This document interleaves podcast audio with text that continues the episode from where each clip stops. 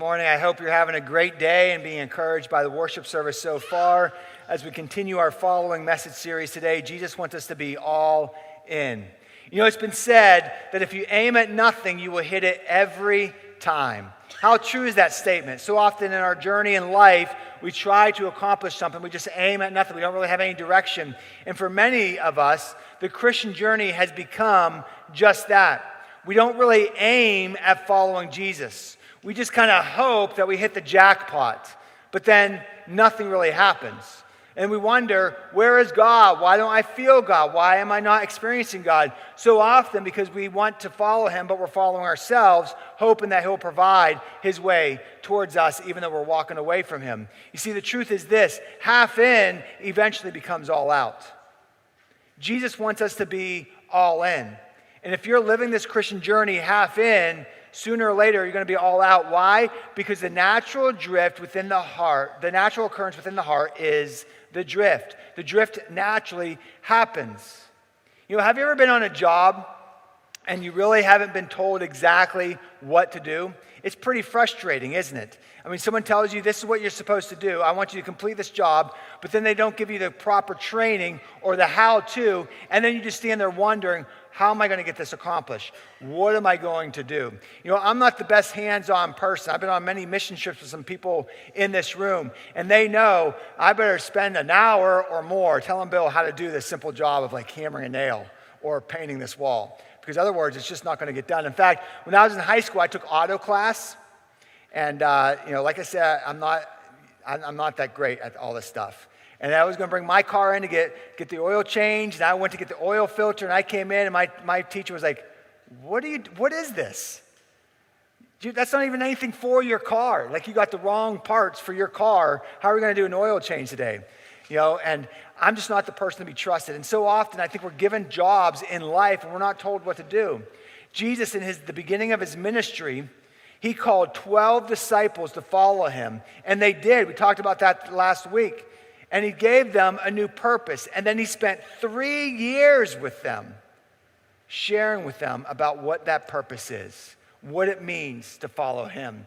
He spent time teaching, correcting, challenging, loving, encouraging, and rebuking. They learned from his words and from his example what it meant to be a follower of him. And finally, before Jesus physically arose back into heaven, he gave them one more last task, a commission, if you will that he called them to follow. In fact, he called every person that became a disciple of his at that moment and for all time to follow this one commission found in Matthew 28, verses 19 and 20. Jesus said this Therefore, go and make disciples of all nations, baptizing them in the name of the Father and of the Son and of the Holy Spirit, and teaching them to obey everything I commanded you. And surely I am with you always to the very end of the age. You see, as followers of Jesus, we are called to go and make disciples. That is our calling. That's our role. That is our responsibility. You see, when we give our lives to Jesus, it's not just about, I want to live life good and enjoy everything He gives to me. No, now I'm a part of something that is bigger than me. Last week, we talked about what it meant to be a disciple, that we are following something bigger than ourselves. And here's the heartbreaking reality we all live in a world where everyone is searching for acceptance. Every one of us, deep down within the core of our heart, is longing to be accepted. And we act out in different ways in order to be accepted. You see, we're all in this search for life's most profound question, the deepest question that any of us ask within our own hearts is the search of every person that has the breath of life, and that is the simple question Who am I? Whether you want to be honest about it or not, we're all racing this race of life, trying to answer that one question Who am I? And in this quest, we're trying to figure out where am I accepted? How am I accepted? Yet, in our quest to figure out our, this life's mystery of who I am, where am I accepted, we need to begin, we begin to follow other voices. We begin to follow other things, things that seem appealing, seems right, seems like they match what I'm feeling. And then you couple that reality with this truth Everybody in this world lies. And we need to realize that because if we don't, our feelings are getting pulled in different ways. We live in a self focused world with a self focused agenda, agenda that's generally financially driven. People will tell us whatever we want to hear, or the majority uh, want to hear. Why? Because it gets them ahead, what they want, what their agenda is, whatever their focus is. the influences of the world are self focused, leaving those around them even more confused. Who am I? How am I accepted? Where do I fit in? And it just leaves us more broken. And then the followers of this world fall prey to the pattern of this world and just breaks us down even more and more and more. Yet Jesus brings us towards life. Jesus shows us who we are in Him. Jesus offers us freedom. You see, as followers of Jesus, we are called to guide people towards that deliberate choice to follow Jesus. Last week we talked about in order to follow Jesus, to be a disciple, at some point we have to make the deliberate choice to follow him. And when we do, now we have the responsibility. I'm supposed to be a guide to guide other people to a deliberate choice to follow Jesus. You see, we live in a broken, broken world. And if we're not willing to do the, the job that God's commissioned us to do, who's going to do it? We are his plan A. And this is not an easy task. But the good thing is this Jesus didn't leave us hanging on some job. How am I going to do this? He gave us the how to. He gave us the two part process that is to baptize them and then teach them to obey. You know, baptism is that giving their life to Jesus part. You know, baptism, as Paul talks about in Romans 6, is that place where we identify with Jesus in his death, his burial, and his resurrection, where we become a new creation in him. You know, that life's mystery that we're trying to figure out who am I? At baptism, we figured out I am who the Father says I am. He died for me, He rose from the grave, He defeated death, and I am His. I am His. That's where we find that. We see that in baptism. We find out who we are. You see, we're all chasing different things, trying to find that answer. And when we chase our feelings, so often our house crumbles. Jesus put it this way in Matthew chapter 7. He talked about it for those of us who built our house on rock and those of us who built our house on sand. You see, the rock is Jesus, the truth. The sand is our feelings, what feels right, the path we want to go. You see, any structure, the strength of that stru- structure is in the foundation. And when we don't provide the solid foundation, the house will eventually crumble. Oh, the house may seem great at first. It may seem good. It may seem wonderful. It may seem sturdy. But I promise you this the storms of life will come. That's the consequences. And when they come, guess what? The house on sand will not withstand the storms of life. The house on the rock will be sturdy and strong. That's how Jesus put it. Today we describe it more do I'm going to follow my feelings or I'm going to follow what is truth? The sand or the rock? Jesus said, Come to me, all you who are weary, and I will give you rest. I will give you freedom. I will figure out who I am. Dale is my hero. Thank you, Dale. Hold on one second. I apologize about my voice, man. but listen, here's where it gets tricky. Here's where it gets hard. Jesus says, first part of the process, baptize them, bring them into a relationship with me, help them to find who they are in me. And then the second part of the process is to teach them to obey. I'm not going to lie, this is where the struggle comes in. This is where it gets challenging. This is in line with what we talked about last week and how we view Jesus. If we view him just as our Savior, you're my good luck charm. Just get, give me the life I want, get me into heaven, keep me out of hell, that type of stuff. Versus, Jesus, you are my Lord. You can listen more if you missed last week online at our YouTube, channel, Impact Pittsburgh um, YouTube page. But you know, the problem is this when we have to follow Jesus, when we walk with him. We give our life to him, we find who we are in him, and then we teach them to obey. This is the challenge of choosing Jesus and obeying him. It's the battle of what feels right and what is truth. This is the battle that mankind has faced from the beginning of time. The battle that we are struggling with today. A world that has found truth in what they feel versus the solid rock of who is Jesus. In many ways, people have convinced themselves what they feel is truth. But if we're going to be honest with this, my friends, we have to separate our feelings from truth and the way we think. Otherwise, our minds will get so jumbled and so polluted by what we feel. It goes by and swishes and swashes every which way every single day. What feels right and seems right today will not feel right and seem right tomorrow. It's constantly changing. There has to be something more stable, something more, um, something more unchanging. You see, feelings are not something we can control. They're sensations within us. We all have them. For example, feelings are that thing when you're at home and you're not expecting anybody, and then all of a sudden someone pounds on the door and you kind of jump up. Feelings are when you walk into the pet store and you see that puppy, and the puppy just overwhelms you at how cute they are. And it just overwhelms you, right? Those are feelings. Feelings are tied to our emotions, and emotions are tied to circumstances and the way we begin to think and, and the way that begins to elicit a reaction from within us. That's what feelings and emotions do. And oftentimes, these are reactions to our emotions are associated with our past hurt, joy, pleasure, pain, whatever it may be. And it's real and it's raw. But can I just be real honest with you right now? Emotions and your feelings, they're not evil. God designed us with the ability to feel. God created us with feelings. But here's where the problem comes in feelings can be deceptive and unstable. And if they're not weighed against something more stable and unchanging, which is truth, then we're building a house on sand.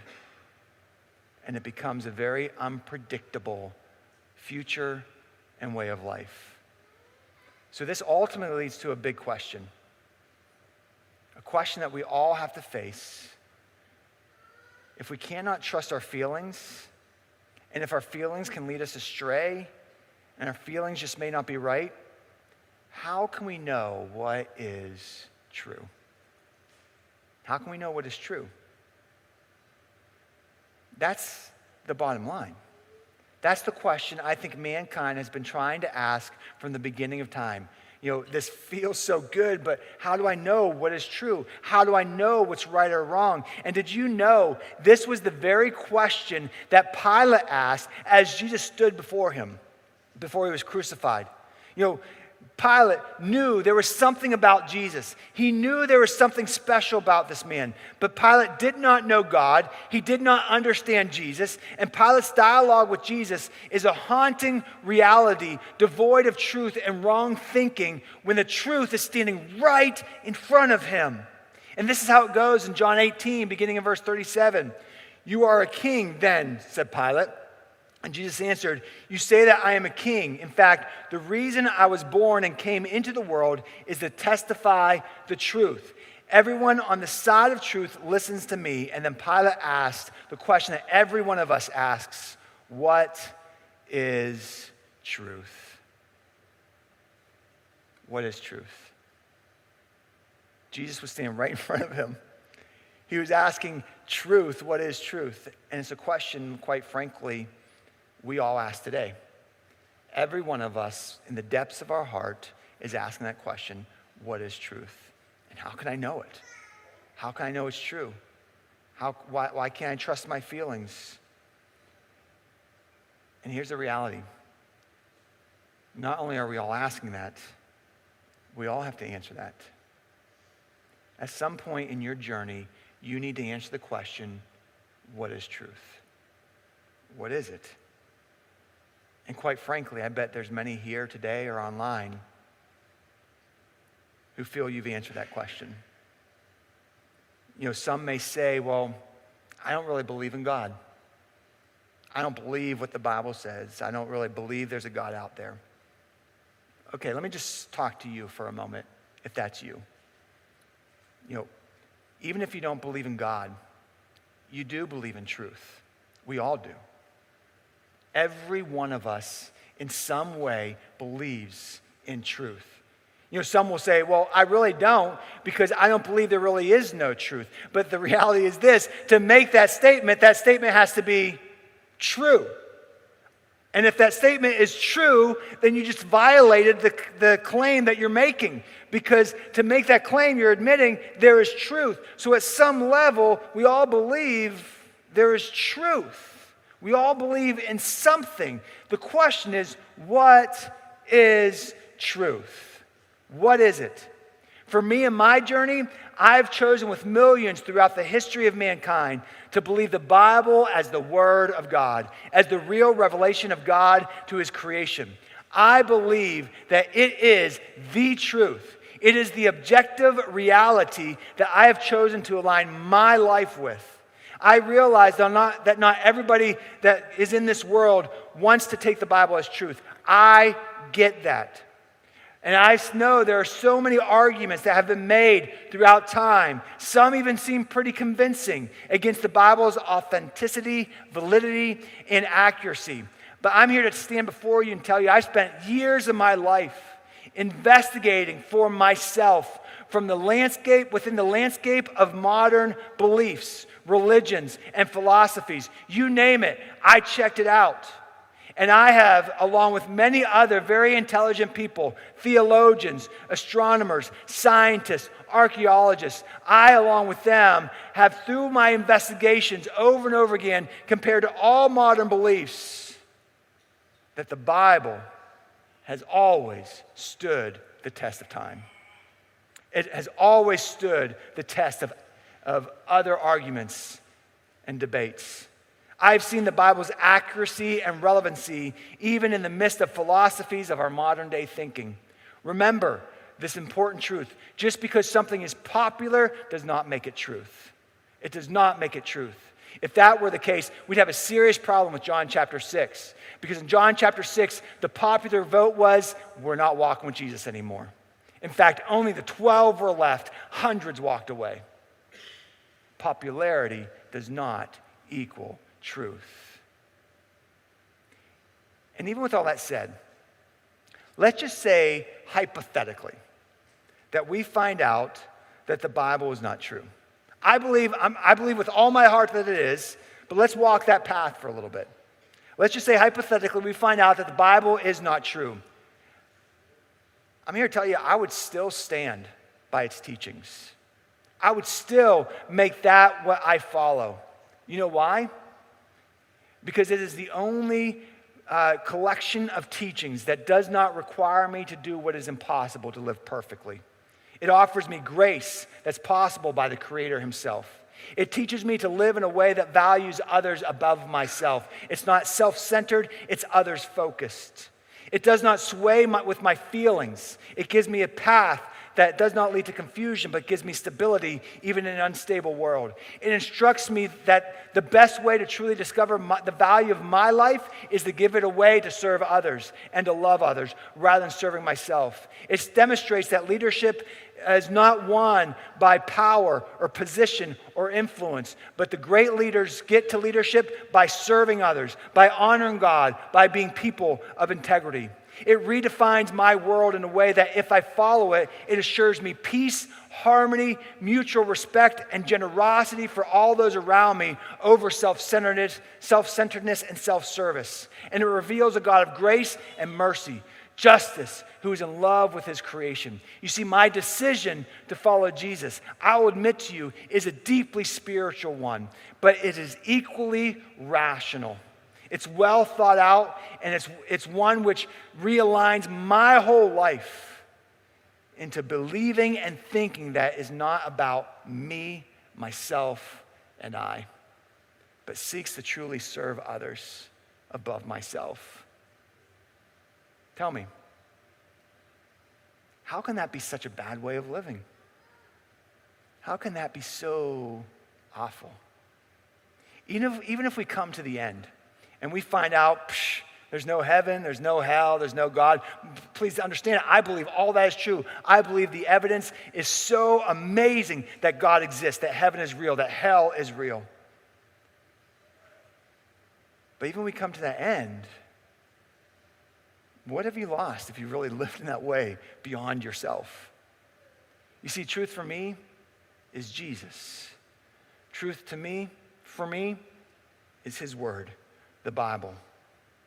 And I say all that because at some point in your journey, as a follower of Jesus, you need to come to grips of what is truth.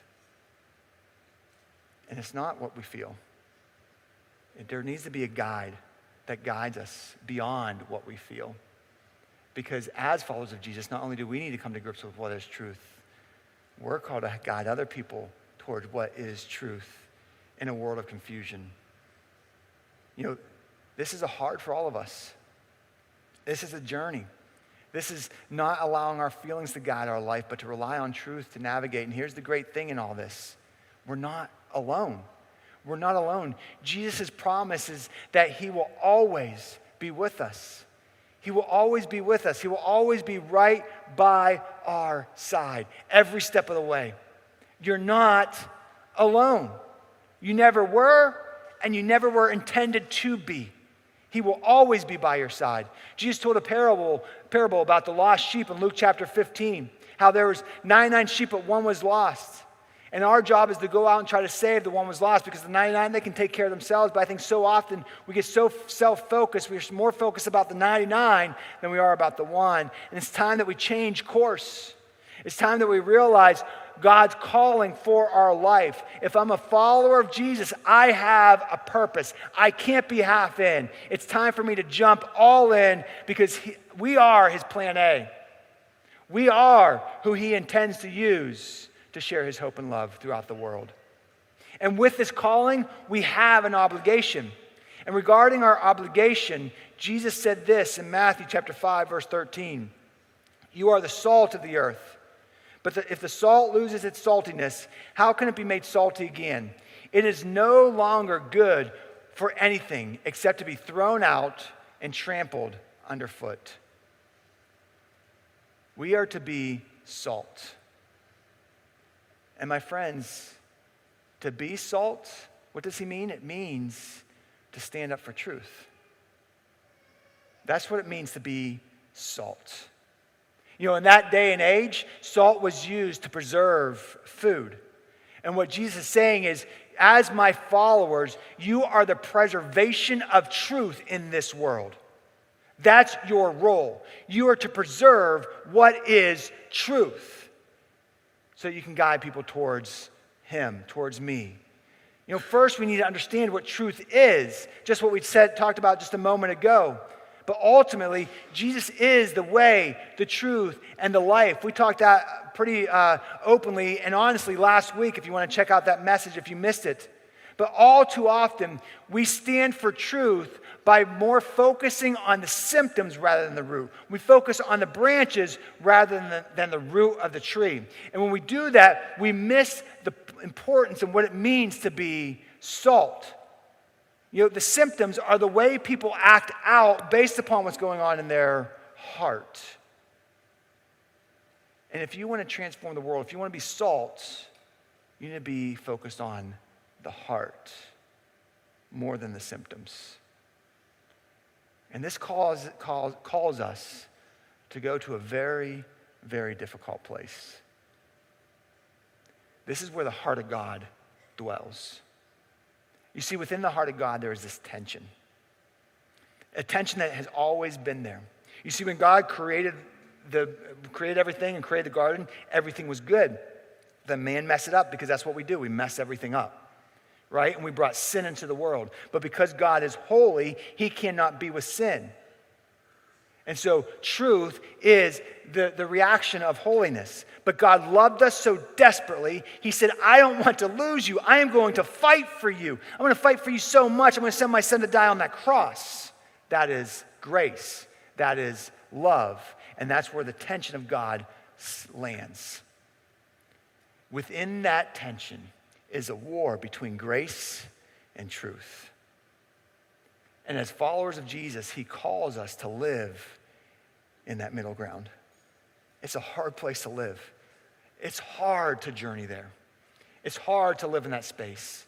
But as following his command, living out his, his commandments to us, to be salt in this world, we must find the ability to live within that tension that God lives between grace and truth. It's a hard struggle.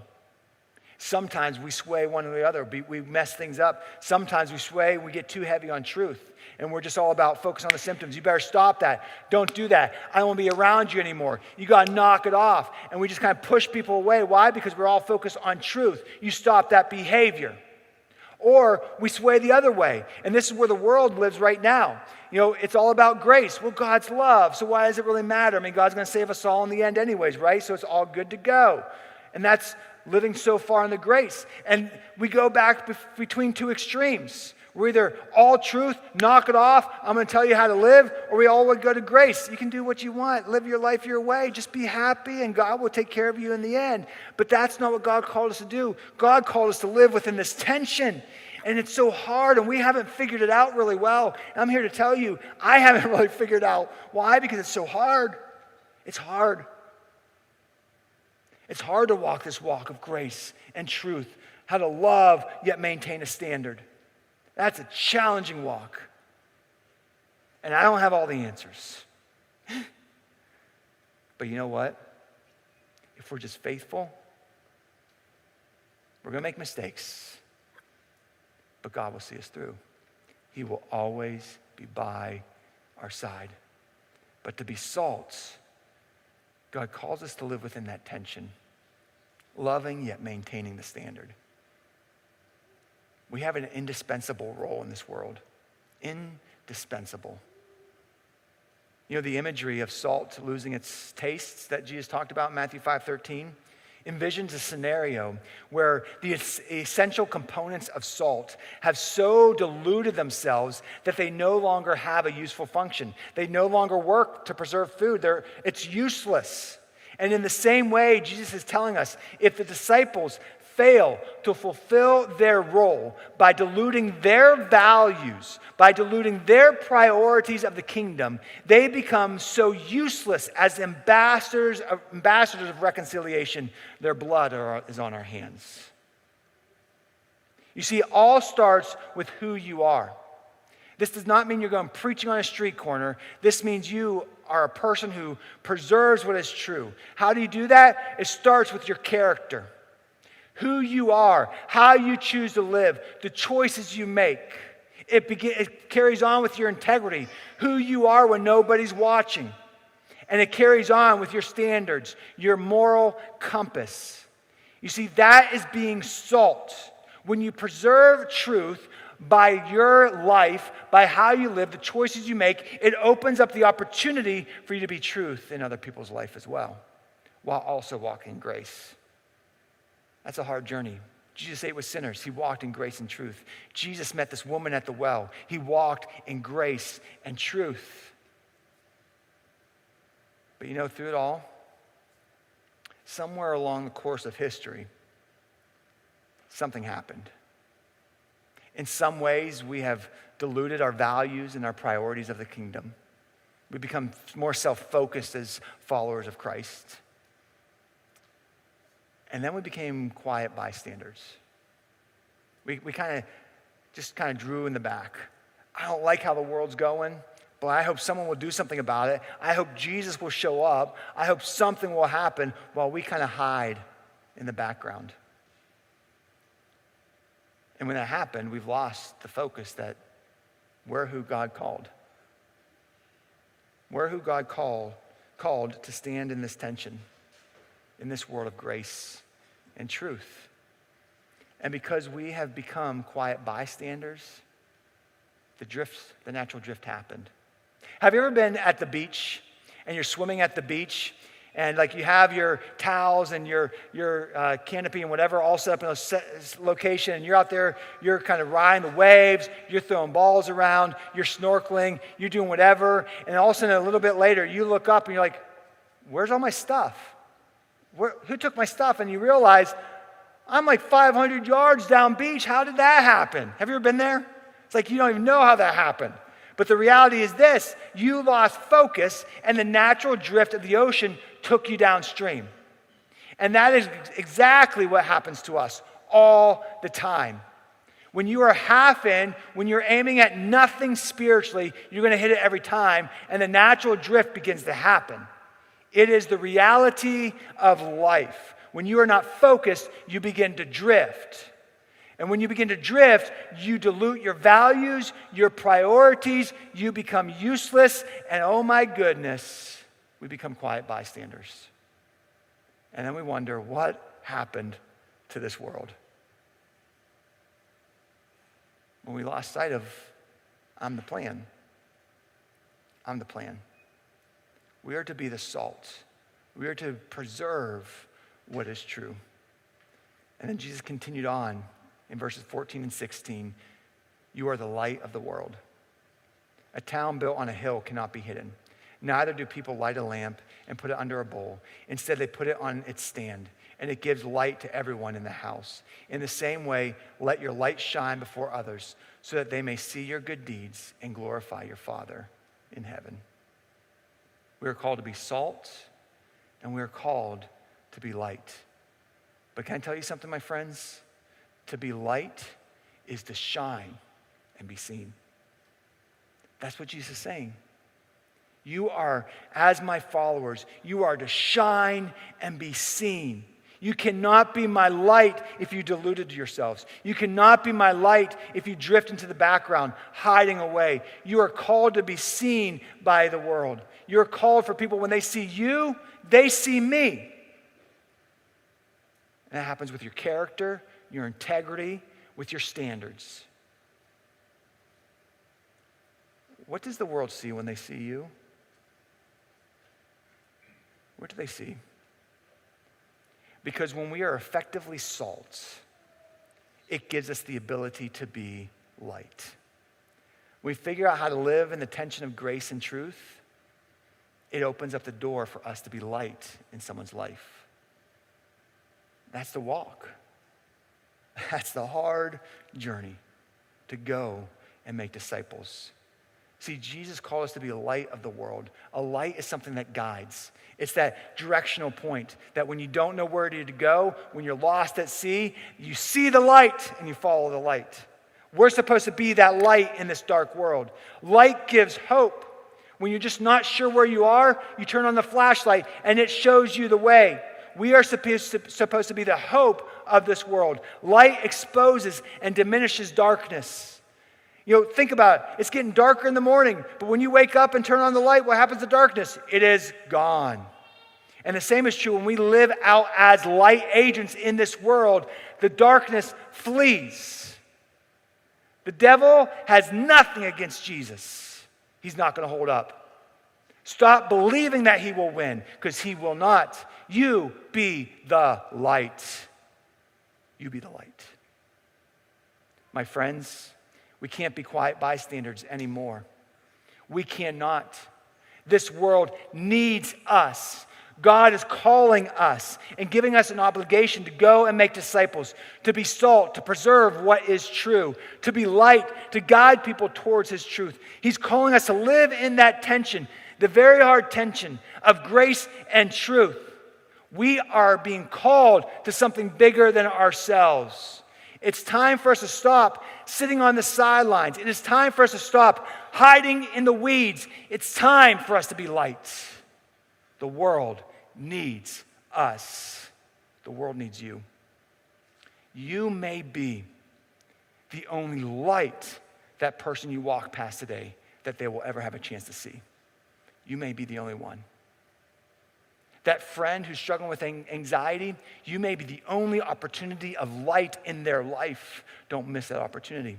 That person struggling with addictions, you may be the only opportunity of light in their life. That person with grief, that person who's just unsure of which way they're supposed to go or to walk, that person so overwhelmed with sin in their life, as hard as it may be, you may be the only light. Don't miss it. Don't miss it. This doesn't mean going down to the street corner and screaming and yelling. That means you start to be salt. You start to be a person who lives by character and integrity that's based upon a moral standard of truth that is Jesus. You live in that tension of grace and truth. You build those relationships even when it's hard and difficult. And you allow those relationships to open up the opportunity to be light. And don't miss the opportunity to be light.